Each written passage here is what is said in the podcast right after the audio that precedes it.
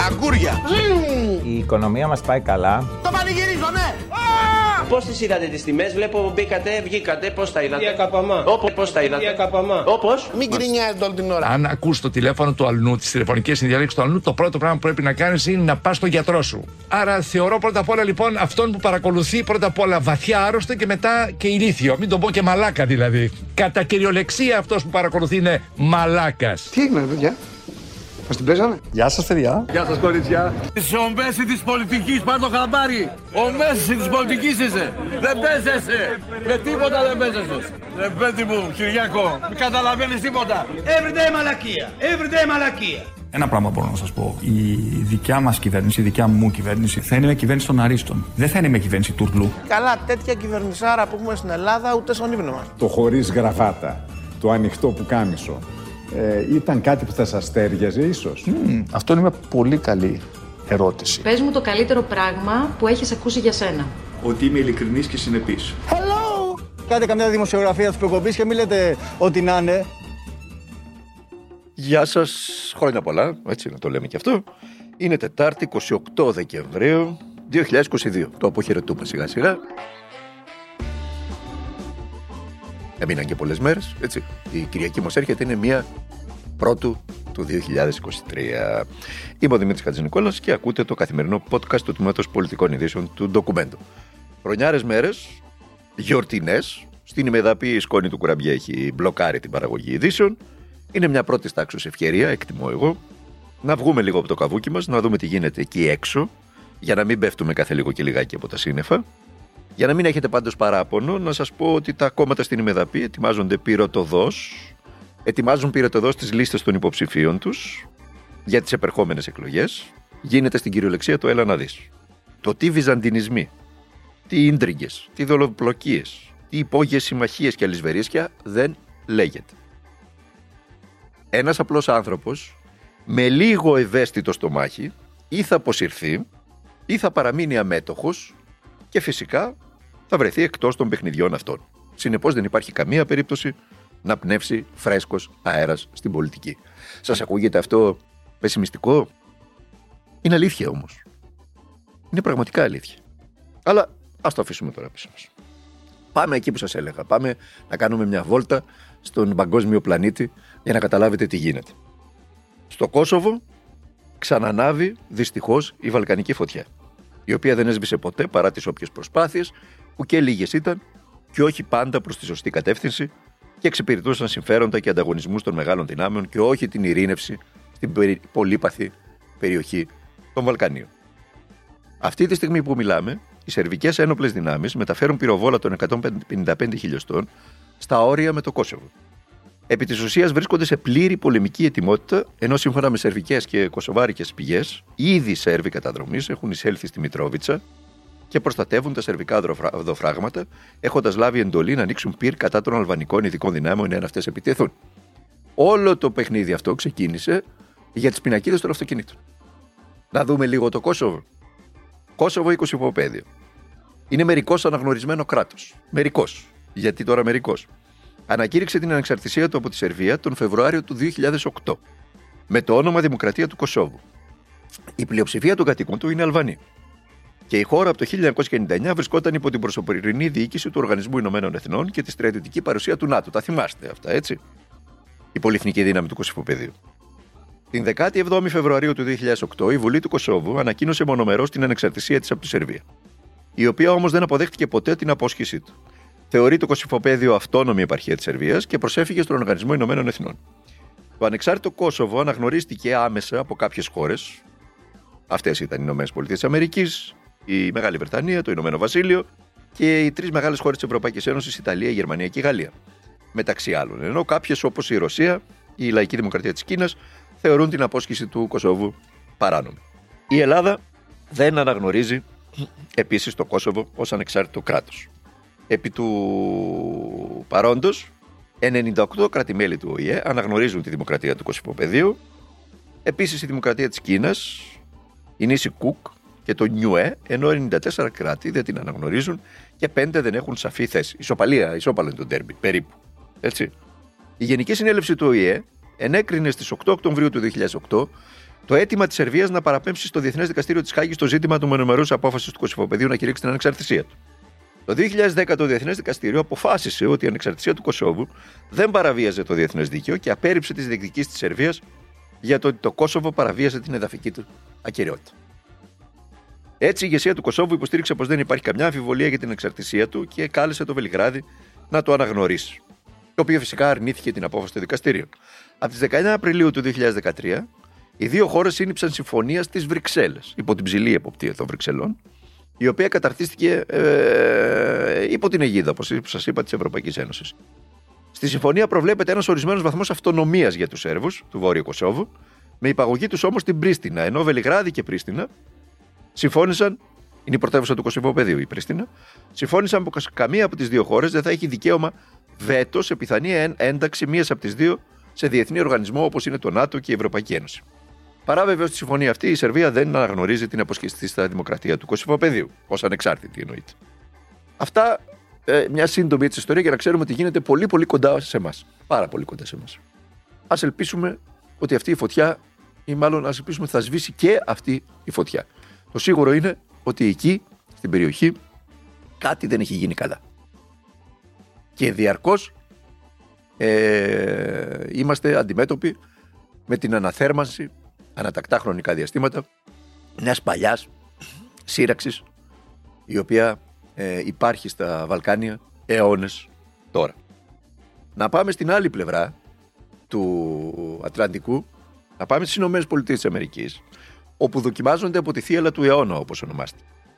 Κυρίως ε, δοκιμάζονται οι βορειοδυτικές πολιτείες και η πολιτεία της Νέας Υόρκης.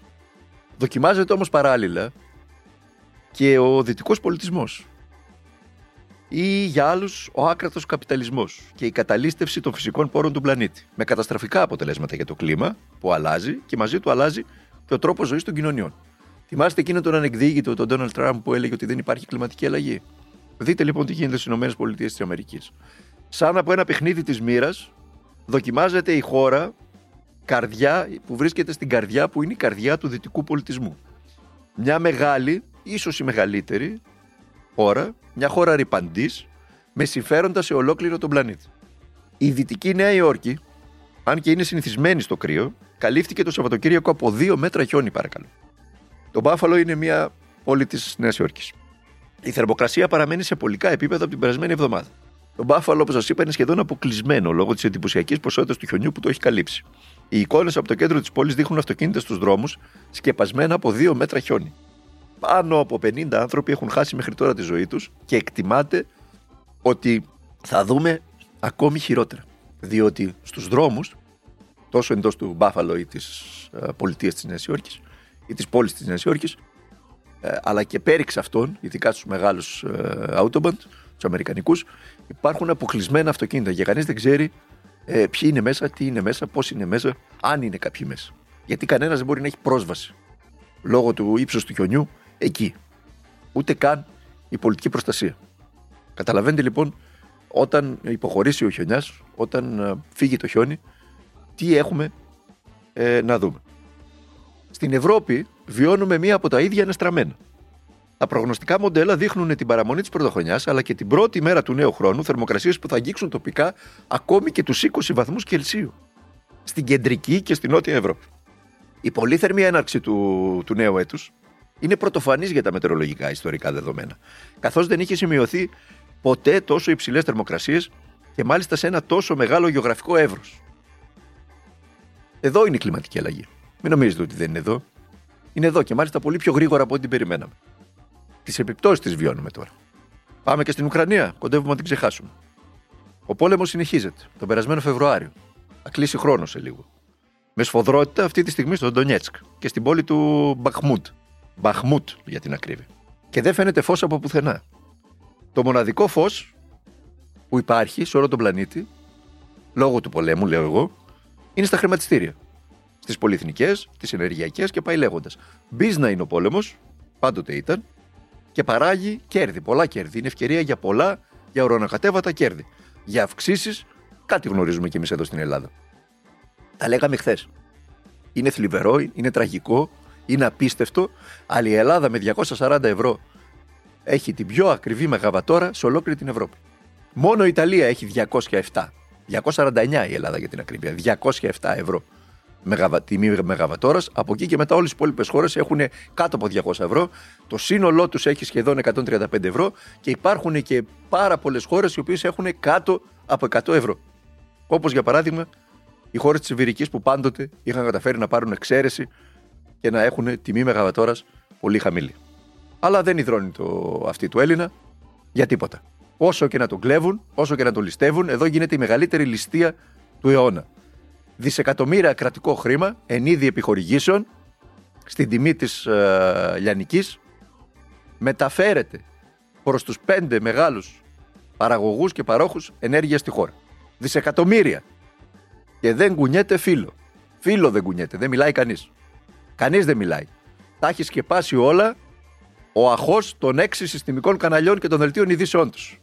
Στην Ισπανία η κυβέρνηση Σάντζετ βάζει τα γυαλιά στην κρίση. Αφού πήρε την εξαίρεση που, που σας προείπα, την εξαίρεση της Ιβηρική, που κράτησε την τιμή του ρεύματος πιο φτηνή στην Ευρώπη, τώρα μηδενίζει το ΦΠΑ σε βασικά τρόφιμα και για τα υπόλοιπα τα πάει στο χαμηλότερο συντελεστή του 6%. Κρατάει και την επιδότηση στους, ε, στις δημόσιες συγκοινωνίες, μπας και γίνει λίγο πιο υποφερτή η καθημερινότητα για τους Ισπανούς. Εδώ στην Ημεδαπή, στη βαλκανική μας εντροπία, οι νέοι μας μένουν με τον μπαμπά και τη μαμά μέχρι να σαρανταρίσουν. Γιατί τα νίκια είναι όσο μηνιαίος μισθός τους. Αγοράζουν ένα γιοταχή και τη βγάζουν στις καφετερίες και έχει ο Θεός, αφού το κράτος δεν έχει και δεν προσφέρει καμία προοπτική. Βζίνει η ανάπτυξη στην Ελλάδα του Άδωνη, που χαϊδεύει τα λεμόνια και τα πορτοκάλια στις αγορές, πλαισιωμένος από τις κάμερες των καναλιών που σας προείπα. Η Ελλάδα του καλαθιού των οικοκυριών, του full pass, του market pass και του pass και δεν γυρνάς. Στον αγύριστο ή όπου αλλού θέλετε στην Ελλάδα των αδιευκρίνηστων, των 500 ευρώ της πεθεράς, της ατιμορρησίας, των Μητσοτάκηδων, των Λιμοκοντόρων, των Ρουφιάνων, της Εσχροκέρδεια, της Κονόμας για τους λίγους, της διαφθοράς και της διαπλοκής. Και λίγα λέω. Άντε να πας μπροστά με αυτή την κατάσταση. Αν δεν είσαι Άδωνης, αν δεν είσαι Αβραμόπουλος, αν δεν είσαι Καηλή, αν δεν είσαι κοκλώνης, η τελευταία βέβαια έπεσε στα δόντια της Βελγικής Αγγελίας. Αν δεν είσαι κοκλώνης, αλλά όσο ήταν στην Ελλάδα περνούσε ζωή και κότα. Ήταν η κλεκτή του συστήματος. Αν δεν είσαι κοκλώνης, αν δεν είσαι πανελληνίστρια, αν δεν είσαι δημοσιογράφος σε κανάλι και συστημικό μέσο και πάει λέγοντας. Να σας δώσω και την άχρηστη πληροφορία της ημέρας. Σύμφωνα με τον κυβερνητικό απολογισμό, το 2022 ψηφίστηκαν 130 νομοσχέδια στη Βουλή. Από το Βουλή Watch ήταν τα στοιχεία. Την ξέρετε τη δουλειά που κάνουν τα παιδιά του Βουλή Watch και να σας αποχαιρετήσω το πρώτο τελευταίο podcast της χρονιάς με το, επιτρέψτε μου λίγο τον προσωπικό τόνο τώρα, το αγαπημένο τραγούδι της μητέρας μου. Και δικό μου φυσικά. Στο στο ξαναλέω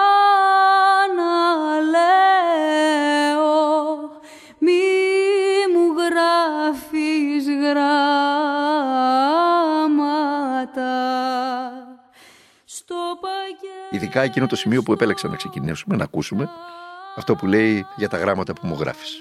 Ε, είναι όλα τα λεφτά τη βαλκανική μας εντροπία. Να είστε καλά, θα τα πούμε αύριο. Να αποχαιρετήσουμε και το χρόνο που θα φύγει αύριο, είναι η τελευταία ημέρα, podcast του 2022. Θα τα ξαναπούμε μετά το 2023. Λοιπόν, αύριο. Μέχρι τότε να περνάτε, να είστε καλά, να προσέχετε τον εαυτό σας, να προσέχετε τους οικείους σας και να αγωνίζεστε για τα πάντα. Και με πιάνουν Selamatan